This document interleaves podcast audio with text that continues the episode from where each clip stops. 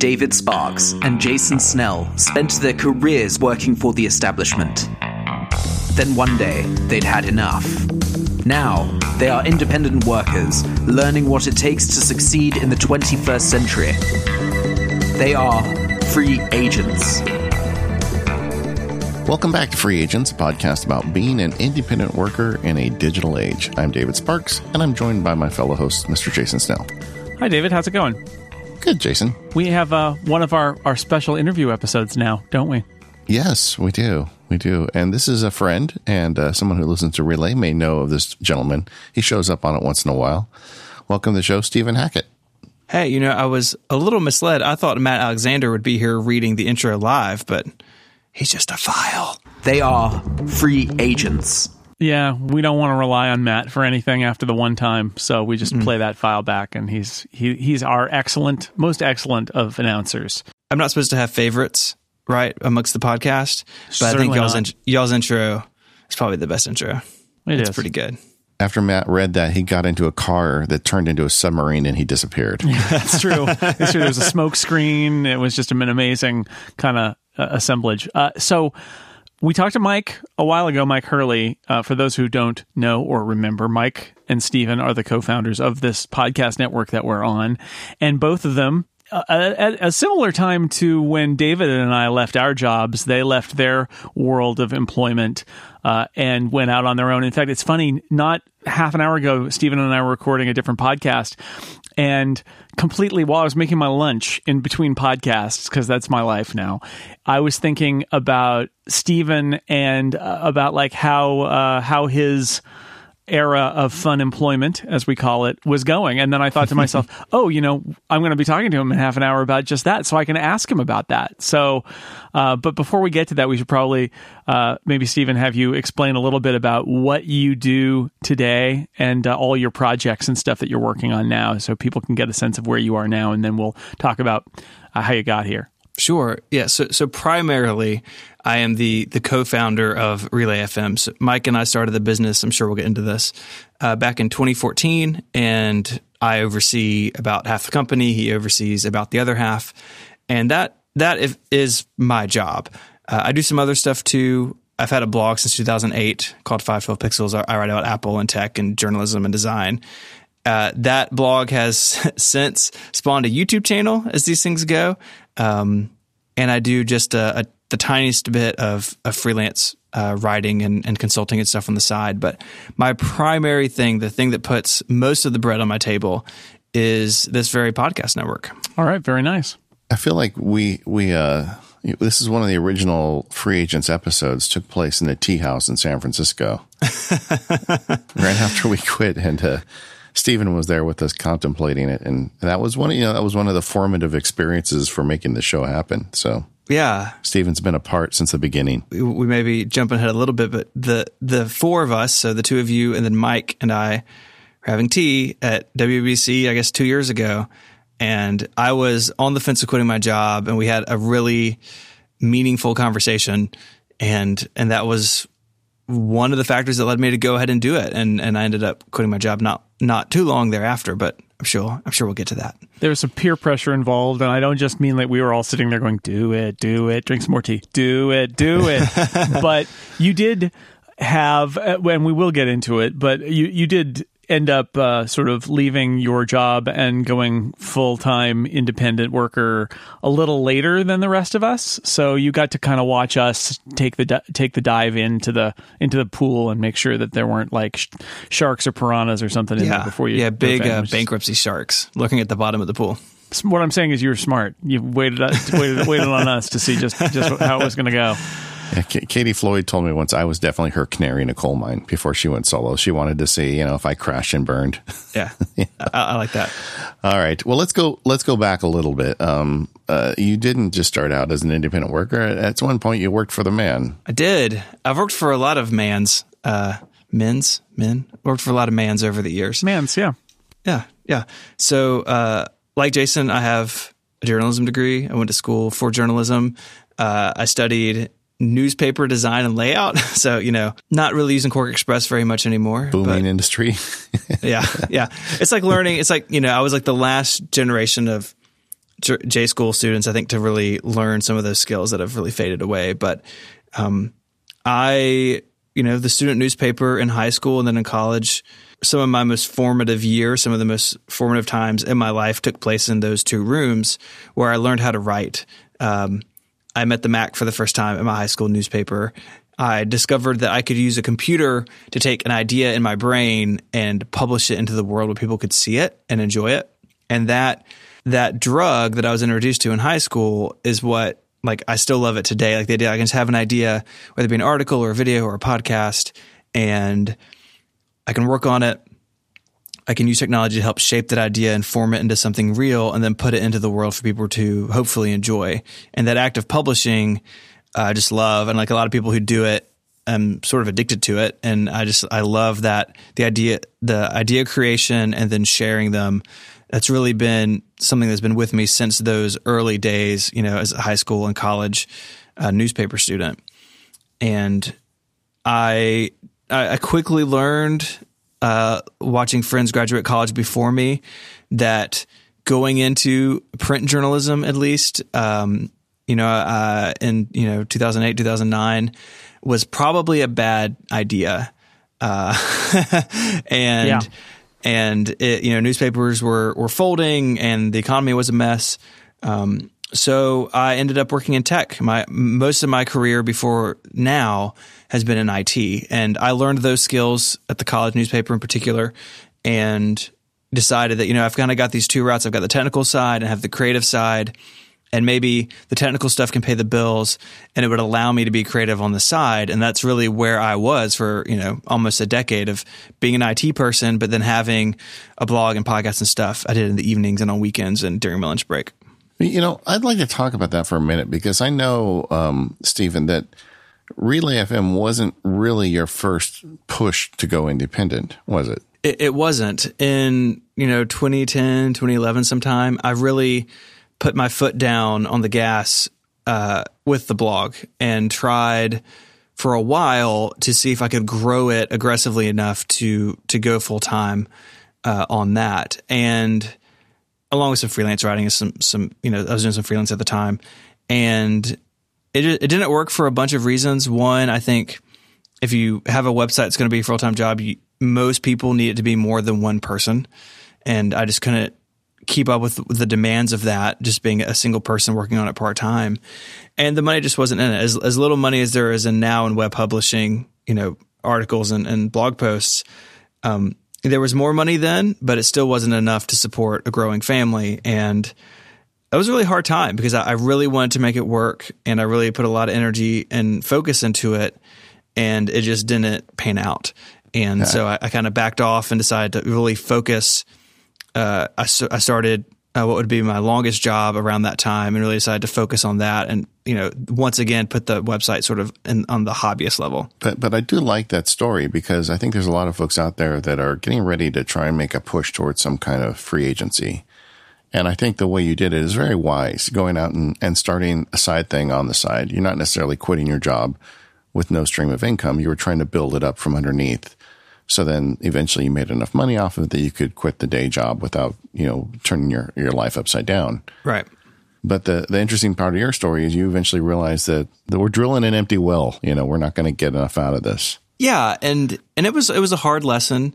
Um, but what I walked away with it from is, is, I think it would have been easy to like turn my back on the writing and turn my back on that website. But really what it did was make me fall in love with it all the more. Like no matter what happens with Relay or my independent career, you know, if it something happened and ended tomorrow, I would still be blogging at 512 pixels. Like that's just a, it's become a breadcrumb of my life over the last decade, but it is something I will always have. It's, it's something that will always be a part of me.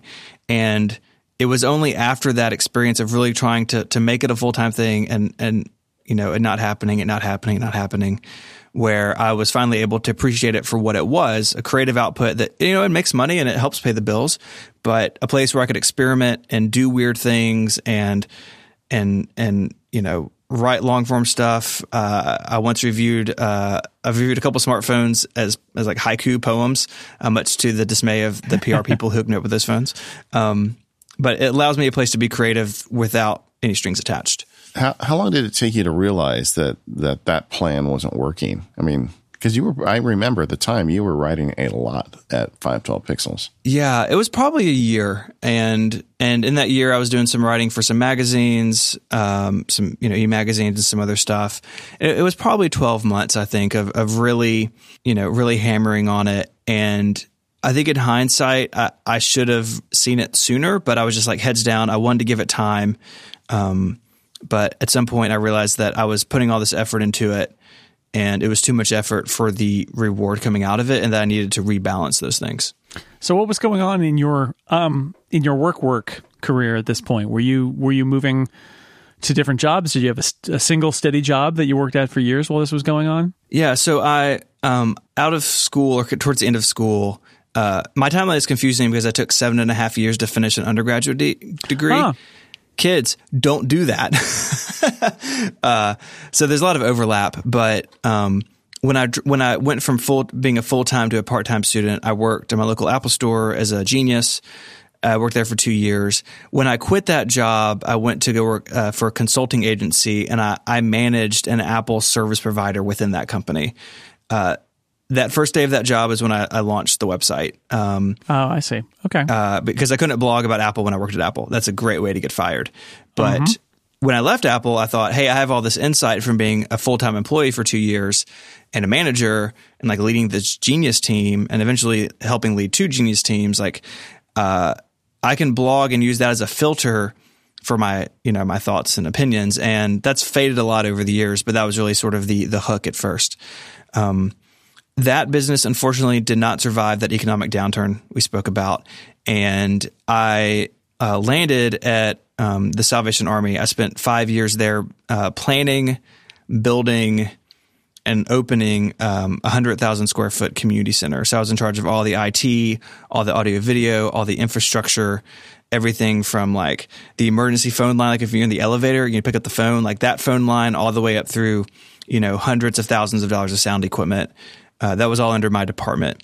And it was really the beginning, like kind of that overlap between those two jobs where my, it was hammered down on the website. And I sort of realized like this job I had taken in the Salvation Army was really big. And I think there's a whole interesting conversation of like taking a job you're not prepared for. And I had to really learn a lot as I was on the go, right? Like, okay, I've got to figure out all this networking. I need to learn a lot about networking. I need to hire people who are, who are better than I am in these different fields and I really just needed to focus on that job. Uh, but I spent five years there, and it really showed me that IT long term probably wasn't for me. Like the next level up in IT wasn't anything that, that was super interesting to me. Um, but it was also in this time where I started podcasting for the first time.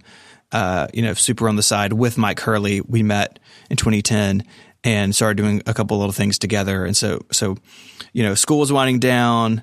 I was at Apple. I left Apple. Podcasting started spinning up. It, it's sort of muddy there in the middle, but there was definitely a gradient where, um, you know, I was you know leaving school and and turning into I you know an IT guy, but then adding you know journalistic endeavors again as a side project that is kind of always there in the background.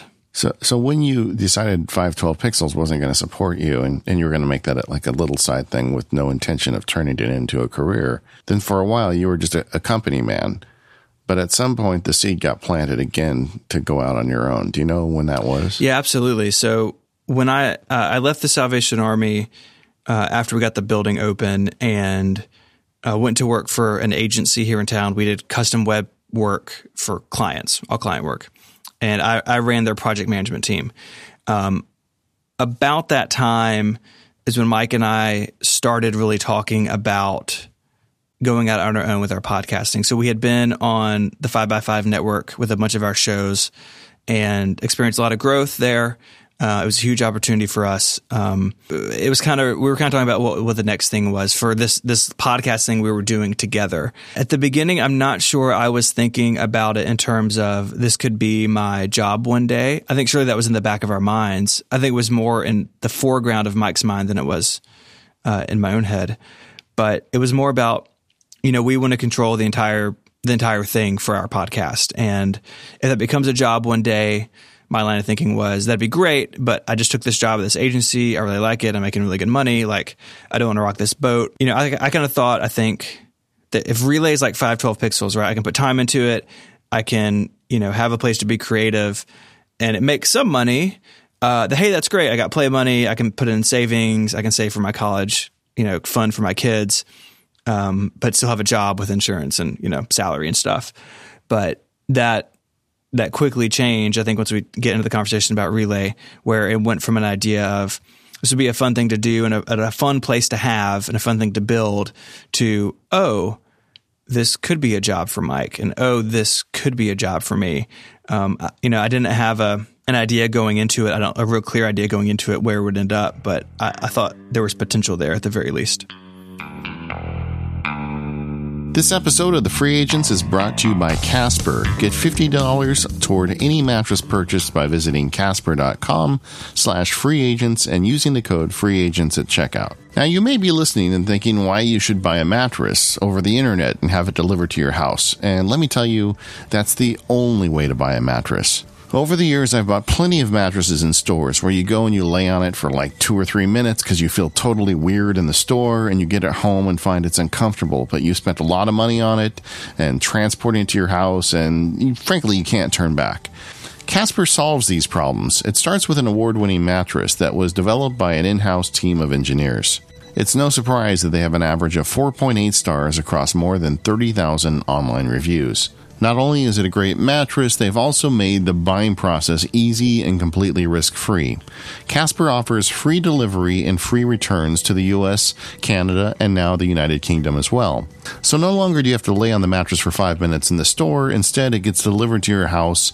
You can put it on your bed and you can sleep on it. In fact, they give a hundred night trial for Casper mattresses. I sleep on one of these mattresses every night and I love it.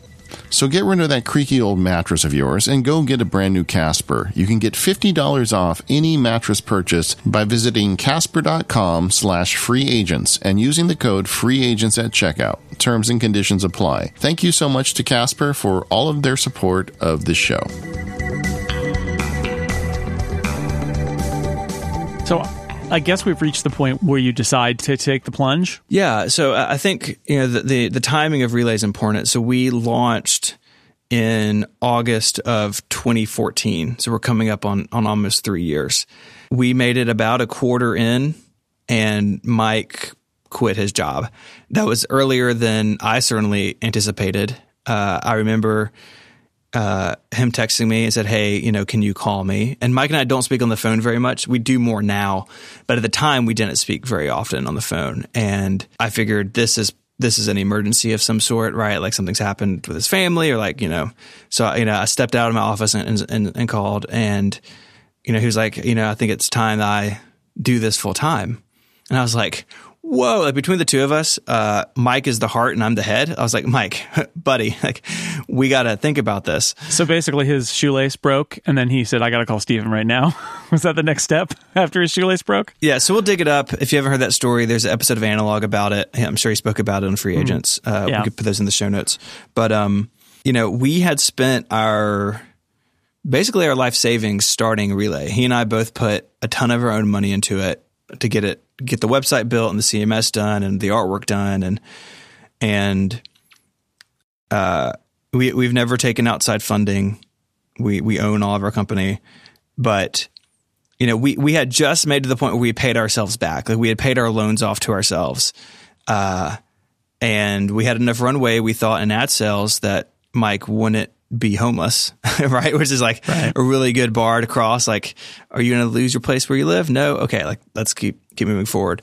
Um, and, and so, yeah, so, you know, we were not real far into it and, and Myke quit his job. And as you may imagine, and what is super obvious in hindsight is that Relay's first big segment of growth happened after Myke quit because all of a sudden we went from the two of us working on it evenings and weekends and if you've never heard Myke and I speak, uh, we're not from the same part of the world. Myke lives in London. I'm in Memphis.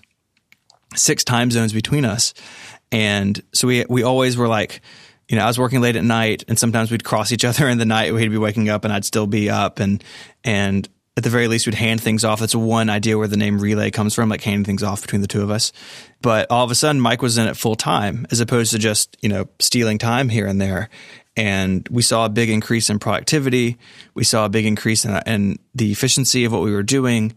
uh, ad sales got better, and and we we operated that way for a long time, um, where Myke was in it full time and I was still just part time because I still had a nine to five at the agency, and you know I was working nights and weekends. I was stealing time from my employer, which I think is a fascinating topic. I know you guys have touched on in the past of like you're supposed to be on the clock for somebody else, but you're working on your own thing. And like, uh, I was guilty of that. Like, just hands down, I did it. And for all the stress that, you know, was created in that, like, really wore on me. And I think, I think I really struggled there for a while of, you know, look, my partner's in this full time and I'm not. And, you know, maybe it will never get big enough where I can do it too. Or, you know, is he going to grow to resent me because he's working 40, 50, 60 hour weeks on this and I'm putting in 10 or 20 hours? Uh, it was a real stressful time for me and and just trying to do everything I could for my business partner while also like keeping a job down. Like, you know, like I didn't need my boss to come in and fire me because I was doing this other thing. And so trying to balance all that was really stressful for, for there for a while. And honestly, I think that, that that could go the other direction too. You could be envious of him that he gets to put all his time in, into this passion project and you have to go back to the man every day. Oh, definitely. And, and you start definitely. to feel angry or, or, or, you know, maltreated. Yeah. And, and that was, you know, thankfully that was only a, I don't know, like nine months or so. I don't even think it was a year, uh, that we were in that arrangement. And, um, Myke and I, I'll speak for him too. Uh, our relationship is very good and is very open. And if one of us feels like that, right? If one of us is upset with the other one or we feel hurt or there's something on our mind, we have always had a policy of just being straightforward with each other in that. Like we don't we don't play games with each other and that sort of stuff. We don't try to hide stuff from each other.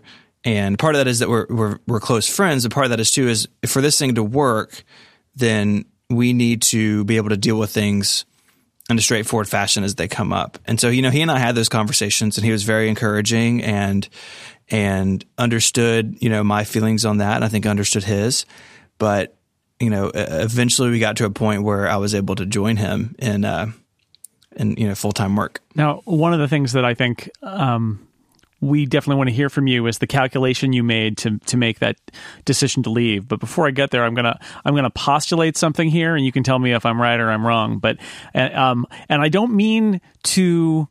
Uh, we all love Myke, but I will say Myke's situation when he decided to go off on his own, while stressful, and he's talked about it with us, and he talked about it on Analog. Myke was in a situation where he was leaving a good job that he didn't particularly love, but he is not ma- is not married at that time. Uh, still isn't, but will be hopefully pretty soon. Um, no kids, and is his housing is fairly stable in that he is he is I believe at that point living with a family member, mm-hmm. and there I don't know the details of if if the the paying the paying the rent or paying the mortgage was partially dependent on him. But he, let's contrast that with you, married, three young children in, yeah. In, and uh, and and a house, you know, presumably a mortgage. Um, mm-hmm. And sometimes I think that, that these decisions to go out on your own, like that is a calculation that we don't always hear about, which is there's this modifier you have to multiply in the formula by how responsible you are for the livelihood of your you know of the people around you and of your family and yeah. your you you have way more uh, people relying on you at, this moment in time when you're thinking of of quitting your job than than Myke did. So it's kind of understandable that it was not something that you were going to just jump into because it's different if you're a, a young you know a young single person who's living you know who's living at home and has like the money that you make is just yours to put in the bank. That's very different than if you're um, and I'm not saying that was Myke's situation, but that's like one extreme. And the other extreme is your your entire family counts on you for every dollar that takes care of the three kids and the yeah, and pays the mortgage and that that's that's a, a lot of a burden. That's a big burden when you're thinking of leaving the regular paycheck, right? Yeah, I remember when my first daughter was born, holding her. I mean, it's a wonderful day, but also at some point that day, I realized if I screw up, this person doesn't eat you know, mm. and uh, yeah, that, that that changes the. I know that's one of the reasons why I was where at the firm as long as I was because of that.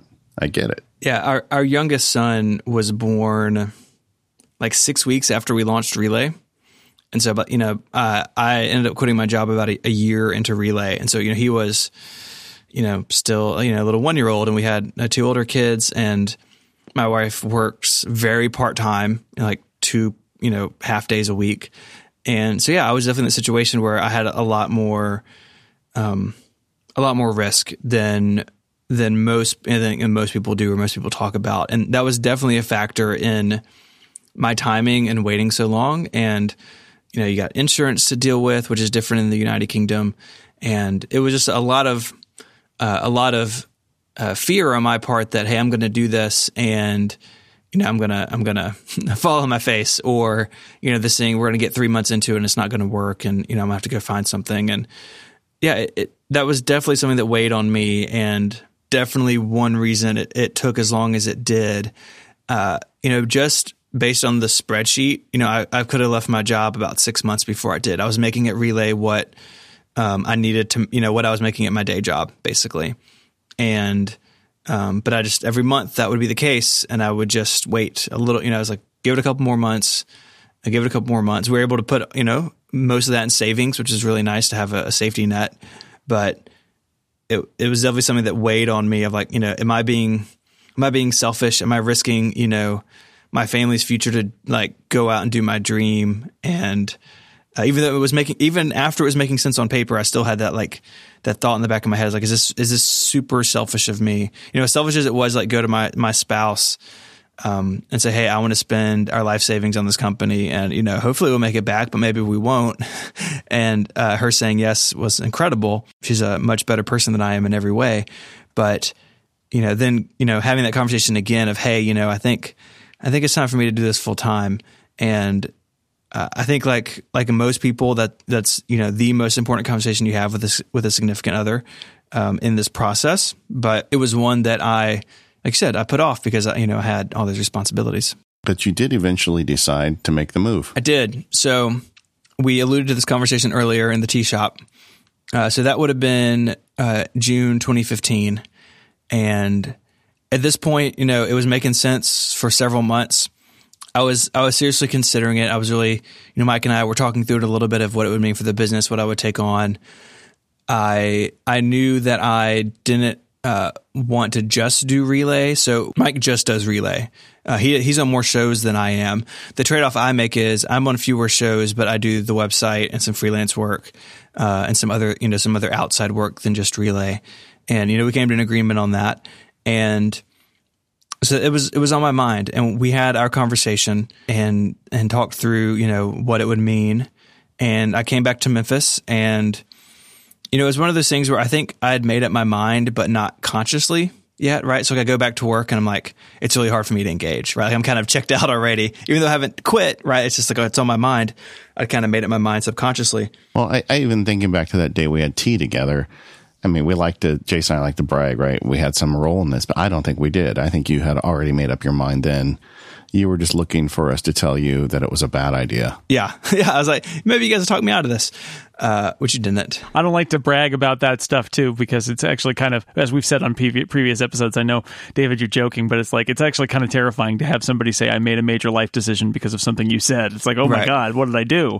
Yeah, I still get nervous when people when listeners send me those emails. But when we were having yeah. tea, Stephen, I mean, it was very much like we had all made the we, we had all made the move, and we're not saying that it was horrifying and that you should run away. That certainly was the case. That we're like, look, you know, this is this is working for all of us. Yeah, and you know what was so unique about the conversation is that the three of you understood the type of work I was going to go into, right? I've had these conversations. You know, I've got other friends who work in different fields who are independent, and talking about independent content creation is is a very different type of thing than you know. Hey, I'm a you know I'm a uh, I don't know, like a, a you know, uh, friends who are accountants, you know, on a freelance basis, or or you know, independent attorneys like you are, David. Like content creation, I think is like its own special brand of crazy, and the three of you were doing it, and and of course, Myke knew better than anybody because he was the other half of the company, right? Like he knows better than anyone what this is going to be like. And so, I, you know, I get back to Memphis. I I struggle for you know several weeks, and then um, and this picture was in the blog post on 512 Pixels when I announced that I was going independent. But I was like late for a client meeting and I cut through town and I saw this church sign that said, if not now, when? And this is where I, I, give the fine print. I did not quit my job because of a church sign. That's a crazy thing to do when you live in the South. but, but, uh, cause they're everywhere. But it was just like, okay, like this sums up what I'm feeling and what I'm thinking that I'm making enough money at Relay. It's stable. We have a really good runway in front of us of sales that are already booked in. I think it's time. And and the conversation quickly became not is this the time, but um, it is the time. How do I do it? Like how do I actually go about doing this uh, in a responsible way? And and so you know I I came home that evening and I, you know told Mary my, my wife I was like you know I think and we've been talking about this for months.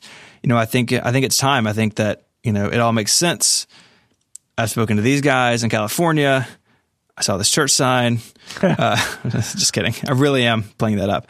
Um, but I was like, you know, I think if I don't do it now, then like, when am I going to do it? Right. Like that was the point. Like all the stars are aligned and there's as little risk as possible in this because it has been proving itself for months.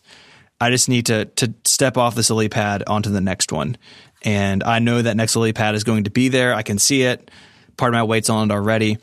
Uh, you know, I wasn't stepping into an abyss, right? I wasn't stepping into the unknown.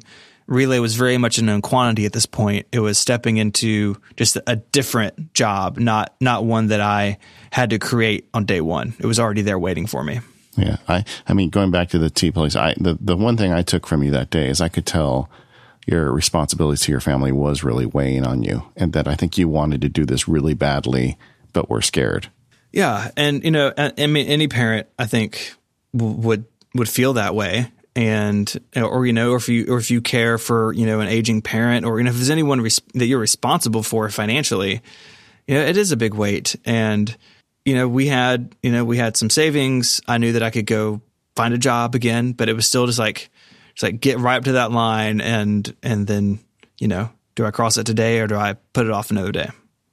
How big of a role did that play in your decision the fact that you knew you could get another job if you needed it?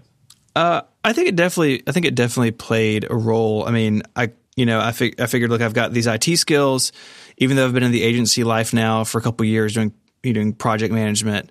Um, I figured that you know I still think that you know if something you know goes sideways with Relay, then I feel comfortable that I could find something. You know, I think I'm marketable, and and that once I really thought through that, that really put my mind at ease. You know, I hadn't really had that like conscious like conversation with myself or with my spouse about that. But once we had the conversation, I sort of realized like, you know what? Like that's going to be fine. Like we have to do that. That's not the end of the world. You know, we'll be okay. And once I sort of settled into knowing that, it really helped ease that burden. That was huge for me too. Uh, did you think about that, Jason, as you were making your decision? Sure, of course. Um, I, I think I, I tell myself that uh, regularly, actually, to this day. and when you're in the media business, especially where, as Stephen knows, like things change so quickly that you just sort of really never know what it's going to look like in six months or a year, or certainly like five years. Who knows what the landscape's going to be? I do occasionally tell myself, well, if this all goes to hell, um, I have skills. I'm pretty sure I can get a job using those skills, and that is that's actually not what I felt when I was at Macworld because I felt like um, I had the job that was like one of it, one of its kind in many ways where I was it was like exactly what I wanted and it was exactly what I wanted to be when I was the editor in chief of Macworld and I knew that like I was if I left that job I was never going to have a job like that again probably because that that job doesn't exist kind of or there are very very few of those. Um, and that would that made that decision harder. My decision actually to take a promotion and, and leave that job and do something else at IDG.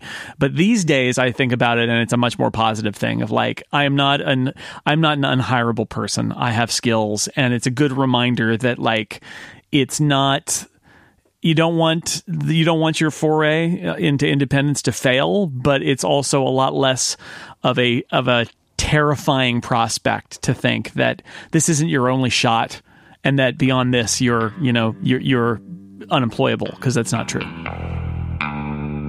This episode of Free Agents is brought to you by Timing, the automatic time tracking app for Mac OS. Between now and the end of July, use offer code Free Agents as one word and get 20% off. So we're all free agents. We're working hard in front of our Macs all day, but Have you ever got to the end of the day and wonder where all the time went?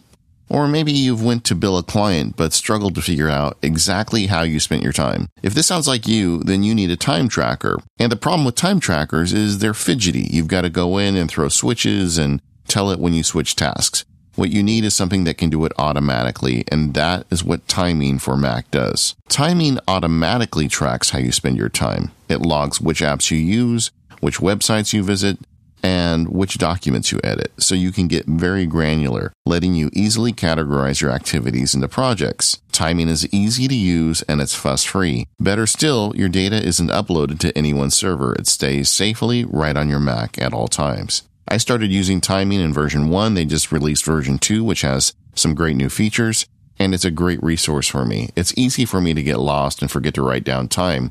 And sometimes I need to know exactly how much time I spent in one Word document versus one Safari web page. I also really like the way it reports. Timing gives you these beautiful reports that show you exactly how and where you are spending your time on your Mac. It's very instructive if you're trying to figure out how to get more productive. And like I said earlier, it's on your Mac. It's not put on some cloud service, so you alone know what's in that information. Head over to timingapp.com to try it out today. And once you decide to purchase, use the offer code FREEAGENTS as one word to save 20% until the end of July. So stop guessing how you spend your time and instead focus on doing what you're good at. Go to timingapp.com and get your copy of Timing today. All right. So uh, so you did it. You, you quit. You went out, and how'd it go? Uh, it went it went really well. So I even even my interest in independent life was slow. I because the way our agency was structured, I had like fifty percent of the company's work on my desk as a project, and it wasn't a job where I could give a two weeks notice and walk out and be responsible.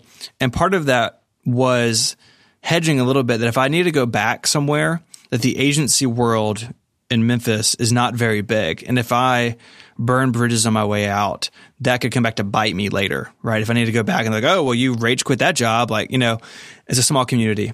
And so I, I basically took like six weeks where I, I slowly transitioned out. And so for a while I was, you know, half and half, you know, between my old job and relay and then eventually just working on one project for my former employer and just very slowly, you know, sort of eased into it. And at first, it was, I mean, obviously, everyone has like the excitement of it. It's a lot of fun. You can, you know, do what you want to do. But because Relay was already up and running, there was already, there was a lot of stuff that I needed to, to spend time on uh, immediately. So the biggest example was our, our membership program. So you can, you know, listeners can support a show directly uh, through membership and you get extra content. We want to do that since day one, but we sat and had time and I took it on as a project and I took it on immediately. And what I should have done was acclimate to working full time independently and then you know then add something new to that list you know because relay was pre-existing the website was pre-existing. I knew what those workloads were going to be. I should have just gotten used to that first. And even if that you know meant shorter weeks or something uh, Instead, I jumped right into a massive project that took months to finish. And that was, in hindsight, the wrong decision. I think I needed to pace myself a little bit better. And, you know, I, I just didn't have an understanding of what it was going to be like. I thought that I'm going to leave this nine to five and all my side work, I'll just slot into nine to five and I'll have my evenings back. And in reality, that, that wasn't true at all. And just like anybody you interview on this show ever will say, you end up working more, you end up working longer hours because I didn't have any checks in place to say, it's okay if you leave this till tomorrow. It's okay if you push this project off. You need to pace yourself a little bit. And you, you bit off a lot. I remember as a, as your friend at the time, seeing how busy you were. Yeah, you know, I had I definitely had a fear that if I let off the gas any right, or if I took any uh, any time away, that I was being somehow like grossly irresponsible with my company or you know that that I didn't I needed to prove that I could do it like to myself and to the people around me and the way that I uh, went about that was just just trying to get it all done you know as get as much done as possible as quickly as possible and to you know just just always have my head down always be working and that was that was not ideal. Uh, it, it really created um, a situation where I was pretty unhappy in my independent work, and even though I'd quit my job to like work on my company that I started, you know, uh, the dream job, working for yourself with your friends, making stuff you love, it was it was pretty rough sailing getting getting used to that. How did you work that out? How did you smooth it out so that you're in a? I, I assume you're you're in a happier place now. I'm, I'm in a much happier place now. Uh, yeah, so you know, I made it my first you know three or four months uh, into independent life. You know, so to the end of of 2015, you know, early 2016. And I just realized I was really unhappy and not just like work was stressful, but like deeply unhappy. And uh, you know, spoke to my wife about it uh, in depth over the course of a couple of weeks, and you know, part of it was I ne- needing to admit to myself that hey, this isn't you know, this is working on paper, right? Like financially, we're fine, but this isn't working. You know, for the family, it's not working for your own health. Things need to change, and I didn't want to face that because it felt like failure in a way. It felt like, oh, this isn't going well uh, in all aspects. So like let's just ignore that and work harder. And uh, I've had periods in my life of depression and just like deep seated anxiety, and and all of a sudden I was back in that world. Even though like on paper we're, fine, we're making money, we're paying the bills, I'm working my dream job. Uh, I felt I felt really bad, and I just needed time to sort of reconcile that and to understand why it was happening. Um, for me, that meant visiting with a therapist. It meant really honest conversations with my wife and with my business partner and, you know, people around me of, you know, this is what's going on. And even though I'm, I'm productive and on a paper and an OmniFocus, everything looks great, things aren't great. And it, it just took time to sort of realize what was wrong and then starting to put together a list of things to change and to tweak in my my work life, my personal life to help find that balance better. I was going to say, um, I'm curious how how much of this, uh, you know, finding a way into a better place was changing, you know, was internal changes, was changing how you set goals, changing how you think about your productivity in your life. Um, because I, I've definitely experienced that, and also how much of it was you realizing you, you know, you needed to to adjust the way you do your work. Yeah, that's you know that's a distinction that, that may seem small, but I think it's actually really important. Um, as far as like how I went about work, you know, some changes were as simple as uh, setting a schedule. You know, the, the end of my workday is going to be five thirty, and if I need to go past that because I'm recording a podcast or you know something happens, I need to communicate that with my family, right? That um, my wife doesn't need to be unsure when I'm going to quote come home, even though I'm working from home, when I'm going to be done with work, right? Because it was five o'clock one day, then seven o'clock the next day, then six thirty, and there was no regularity to it. And so setting, hey, if I'm going to go past five thirty, I need to communicate that and communicate why that's the case, and I need to make it uh, a rare thing. Uh, another big thing was sort of uh, where I was working, and you know, you guys have spoken about workspaces in the past, and I think for me, like most people, that was out of my control to a degree. So like my desk was in the bedroom, uh, like it is for, for, you, David. But I was leaving the house to record podcasts on the other side of town with a, an office space that I shared with somebody, and that caused a lot of stress. I was perpetually in the wrong place. I was perpetually late, and uh, we moved, and, and now I have a studio space at home that's completely mine. I record in, I work in, I'm out here every day, and just having having that sort of physical boundary of if I'm out here, I'm working, and if I'm not out here, I'm not working. Not only is it good for me, but it's good for my kids. It's good for my marriage uh, to have really those clear boundaries. And for me, at least, it was hard to do that when I worked inside the house. Um, I should have done a better job of it. I should have, I should have thought of some way to signify when I was working and when to turn it off. But because it was there and it was so handy to be, you know, at my desk, I was just at my desk all the time and I sort of lacked the self control or awareness to see how that was affecting others uh, in my life. And I think lastly, I started to think about the the work calendar in terms of quarters.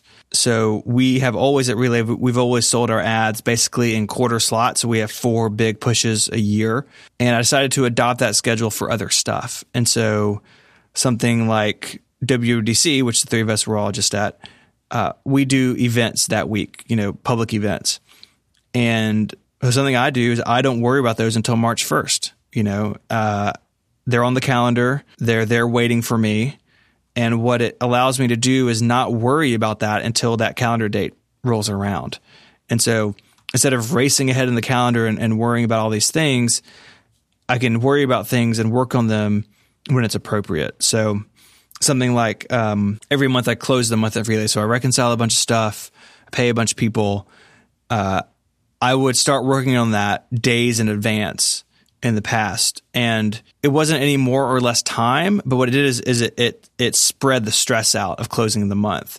And now I've got it compressed to two days. Part of that is I'm more efficient at it, and I've changed some of the processes. But it is also worry about that when that day comes around. And until that day is here, you have plenty of other things to do with your time. And sort of sectioning things off and putting things in places on the calendar has been has been hugely helpful. You know, having, you know, I do some freelance writing. Most of that's on a monthly basis. So I know the same couple of days each month I'm going to be working on this article for this person or this column for somebody else. And that way it's not always on my mind. I know, hey, when it comes up, I need to start on it and it has a due date and then I can put it away and come back to it again in 4 weeks. And for me that rhythm has proven invaluable as I've, you know, continued to get into this. Did you feel overwhelmed at some point I mean, when you got started? Because it sounds to me like you've taken a lot of steps to to manage that part of the the business. Yeah, I mean the workflow. Part of that is that we when we started really we were both part time, so the the processes and things we put in place were very were shared very evenly between the two of us. Now, when Myke went full time, that shifted, and our our two person organizational chart, which like as a, as a sidebar if you are independent, even if if you're if you're not alone, if you're independent with a partner or somebody else, having an org chart, even if it's only two or three people, can be incredibly useful. So for us, we have a public email address. And depending on the type of email that comes to that, I know that I can archive it or I need to reply to it. And Myke knows what he needs to archive or he needs to reply to. And very rarely is there a message that I'm not sure whose it is, so we just communicate real quick and one of us takes it. Uh, that has helped unbelievably in the in like the sort of chaos of like what do I do? What does what does Myke do? But you know, I was definitely overwhelmed when I was in it full time for a couple of months, and you know, we're getting membership going and all this stuff, and I just felt like there was never enough time in the day to get work done. That I was I was always behind, always trying to catch up, always scrambling from one show to one column to one freelance thing back to the relay admin, and just running in circles. And uh, it wasn't that the the workload was overwhelming. I think it was mostly that my approach to it was wrong, and that I needed to really think about it in more clear ways, as opposed to running around from fire to fire to fire. If I took some time and planned, I could avoid a bunch of that worry on the back end. It, it just took time to sort of change that approach. It's remarkable how many folks we've interviewed on the show who really found that the key to being independent is to have a lot of the same you know, discipline and procedures that, that you may use in the Fortune 500 company. Yeah, uh, you know, it's it's um, you know, Myke and I have titles, right? Like, so you know, all these they're not our, our real legal titles, but they are. If we were a 300 person company, you know, we would be in charge of these departments, and it's just been a nice way to to think about those things, and you know, we can have a conversation about that, and it's not emotional. It's not about any individual task. It's about like area of responsibility and with two of us, we can split those things up. Uh, where if he has a skill set that's more in line with one's type of task or one family of tasks, then he takes it. And if there's something that is more in line with my personality or my skills, you know, I do all the tech stuff really because I have that background, then those things sort of fall into their natural buckets over time. And it is less stressful for everybody just kind of having those definitions. So, what are the big lessons now that you've been out on your own for a little while? Uh, I think the biggest thing for me is when you're planning to go independent, of course, do all the the work you need to do to make sure that it makes sense financially. Um, if you're not doing that, you have no business doing it yet. but you got to make sure it makes sense financially. But you also have to make sure that it makes sense, you know, life wise. and really consider how this will affect, you know, if you have a significant other or kids or a parent or somebody you care for, um, how it affects them more than just financially, right? I was so worried about can I put food on the table? I didn't really think about am I ever going to actually eat at the table with my kids, right? Like That's a good uh, one. Yeah. and and I had to retrofit all that stuff, you know, months in when I was just feeling beat up and, and feeling like a failure. Then I had to fix that stuff. And I wish I had spent time and conversations with my business partner, with my spouse early on before I did it. It's like, what does this look like? When should my work day end? When is it okay to, you know, break away from dinner and go take care of something? You know, what, what constitutes an emergency and have those conversations. Not that I would have had it all solved. Not that I would have known 100% what it was going to be like, but just so there was some sort of baseline, something in the books already to help define that stuff. And, you know, there, there are all these great reasons to go independent. You know, you see your family more, you're less stressed, et cetera. But you can't actually achieve any of that without working for them. That stuff isn't, you know, when you quit your job, you don't automatically see your family more. That's not the case at all. You have to make that a goal and work toward it and put things in place to make it possible. And I think I just took all that stuff for granted, thinking, hey, you know, I'll do this and I'll be around more and I'll see my kids and you know, go walk the dog every day. And like, I can do all that stuff, but it takes planning and foresight and a willingness to step away from work uh, when I need to. And it was just, that was a lesson that I, I thought would be easy and it was not easy at all. I mean, you could make the argument that, you know, working for a company, I mean, if, so, assuming it's the right job and you're happy there, uh, if you just want to spend time with your family, that's a lot easier way to do it than going independent.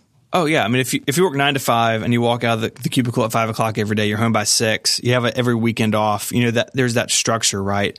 Um, even at my jobs, I didn't have so much of that because IT, especially when you're management, you're kind of always on call, right? Like uh, perpetually something breaking at work, have to go in after hours or whatever. So I already had some of that kind of programmed in. But when you are independent, if you're on your own or if you have a partnership like I do, stuff always comes up. Like I have this joke that our the relay web server only explodes right as I sit down at dinner. It's like it knows I'm having dinner and mm-hmm. it's like time to blow up, you know, and my phone goes off and I have to go deal with it. That's just always going to be there. But if I if the things I can control, if I can rein those in, then yeah, you know, I can I can plan to go pick my kids up from school or you know have a lunch date with my wife or you know, take my youngest to the pediatrician.